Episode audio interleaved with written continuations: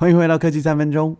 OpenAI 才在今年十一月七号到十一号风光的举办第一届开发者大会，发表了多项新技术和产品。其中最受瞩目的是 GPT 四 Turbo，这是 OpenAI 最新推出的大型语言模型，在 GPT 四的基础上进行了改进，让文本的生成、翻译语言，还有写出不同类型的创意内容，在这方面都能更加的出色。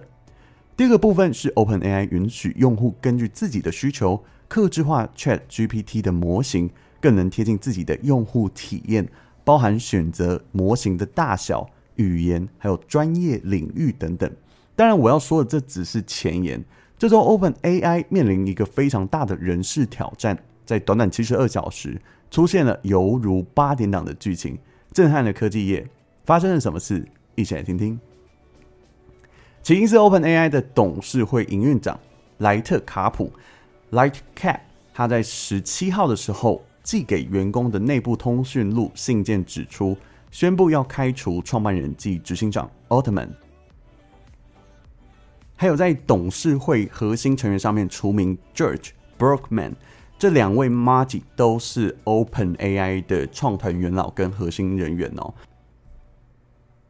那董事会包含首席科学家苏兹克福表示，全体成员决心让奥特曼离开公司是经过了深思熟虑的审查程序之后才做出的决定，并且在信中严厉的指责奥特曼和董事会在沟通上面常常不坦率，没有诚实以告，因此董事会对于他是否还有能力持续领导公司已经失去信心。在信中，他们将两者之间的关系称之为沟通断裂 （breakdown in communication），会阻碍董事会履行职责。这些种种的理由让奥特曼打包行李直接走人。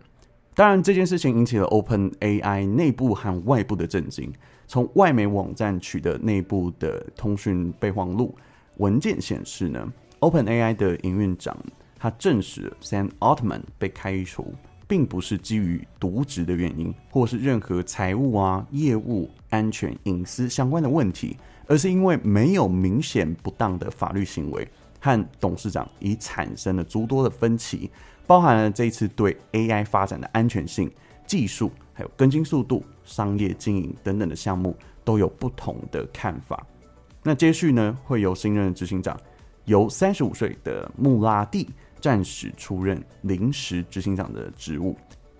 说到这个穆拉蒂哦，他在二零一一年的时候毕业于达特茅斯的学院，获得计算机科学还有数学学士的学位，曾在高盛公司担任暑期实习分析师，然后先后在法国航天航空的公司和特斯拉待过，担任工程师的角色，负责 Model X 的 Autopilot 半自动辅助驾驶功能的开发。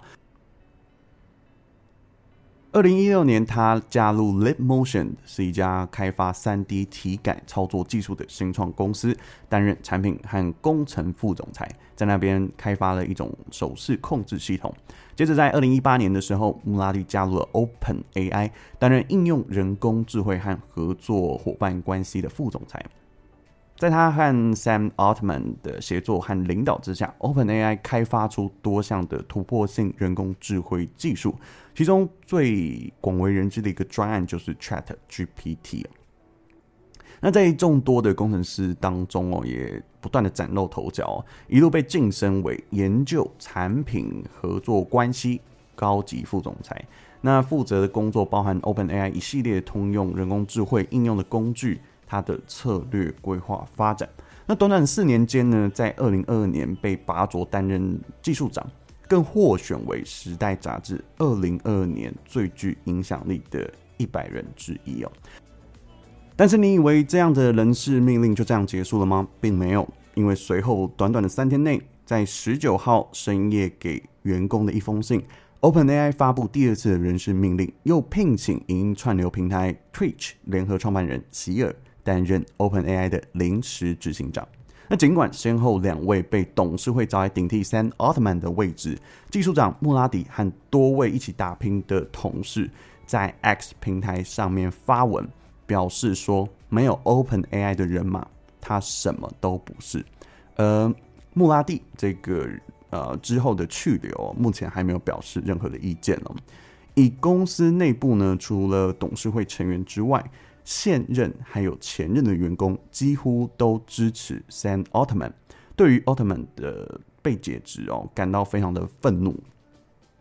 当然，这一系列的人事行为哦，外界也会担心这家公司估值即将来到八百六十亿美元，约折台币是二点七兆元的大小股权出售，将会面临到许多变数哦。那甚至会引发 OpenAI 还有很多资深的研究人员或是工程师准备出走。投资人更担心，如果没有奥特曼，公司的人才将会大规模的外流。所以有 OpenAI 早期的投资者就跳出来发文，包含了投资方微软、老虎全球管理，还有兴盛资本，对董事会就展开施压，希望奥特曼回到 OpenAI。但是路透引述消息人士透露，Sam Altman 虽然传出被慰留，希望可以继续执行公司的业务，但是他已经婉拒了，并且排除回归 OpenAI。原先考虑创立一个新的人工智慧 AI 公司哦，后续要筹组新的 AI 部门，那正在和 Judge 布罗克曼讨论创立另外一家新的公司的可能性哦。但是我们看到大股东微软在这一场商业连续剧当中，仿佛成为赢家，会一直笑到最后。因为身为 OpenAI 最大份额的投资方，然后看到 Sam Altman 的离去，当晚的股价呢，虽然大跌了两个 percent。但是当时微软的执行长纳德拉还发布贴文表示：“哦，我们会与 OpenAI 具有长期的协议，将会共同使用一切的必须资源来实现创新的议程，以及规划令人兴奋的产品路线。在两家公司也会持续保持合作的关系。”对于 OpenAI 团队的一切承诺，但是就在台北时间十一月二十号下午三点五十三分，微软公司的执行长纳德拉再次发布贴文，随即宣布 Sam Altman 还有 George 将进入 Microsoft 领导新高阶人工智慧研究团队，他们期待可以迅速采取行动，为这一切提供成功所需的资源哦。其实看到这个商业界做法哦，最重要就是吸纳。这一家公司原有最重要的人才，甚至把整个研发团队都挖角过来哦，跳过 OpenAI 去研发最新的，不管是硬体或是软体的人工智慧资源哦。那微软目前有提供的最新云端服务，也包含伺服器的资源，这些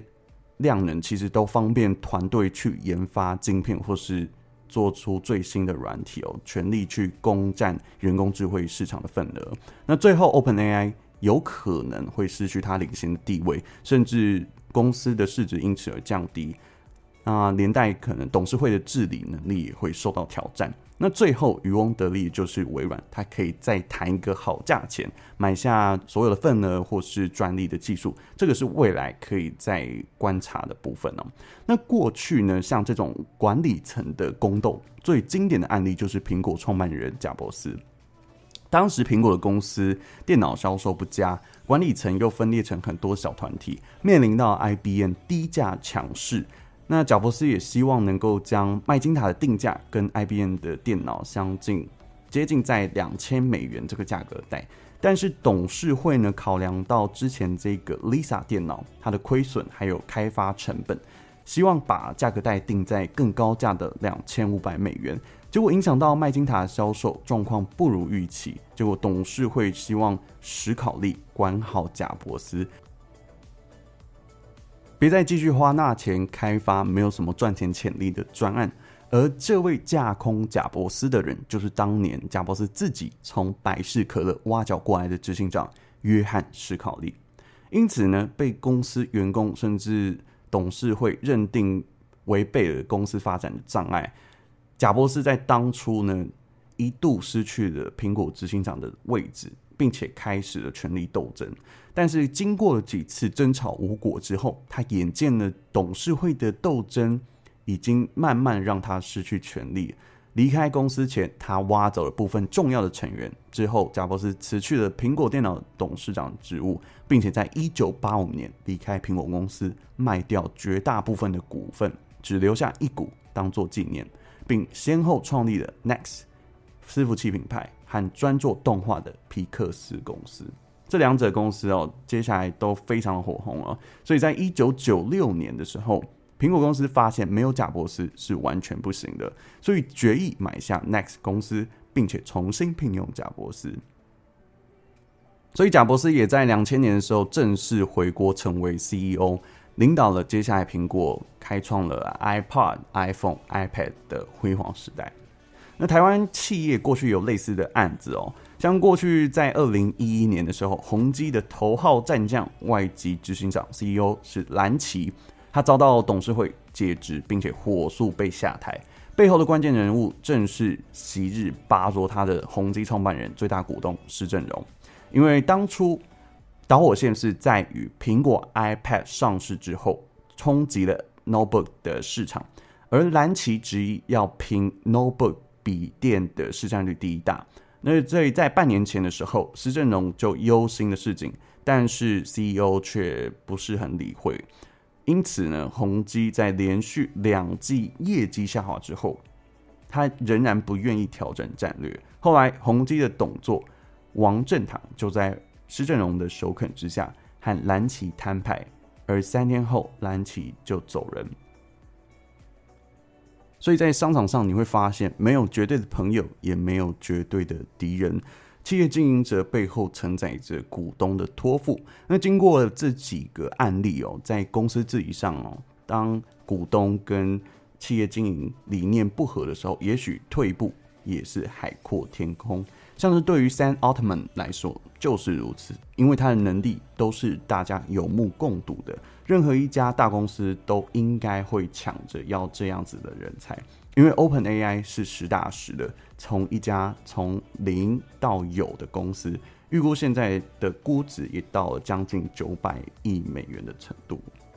好了，以上就是今天的节目内容，希望你会喜欢。不知道你对于 OpenAI 高层的决定有没有什么看法？欢迎底下留言。最后别忘了按赞、订阅并分享。我是吴彦凯，我们下次再见，拜拜。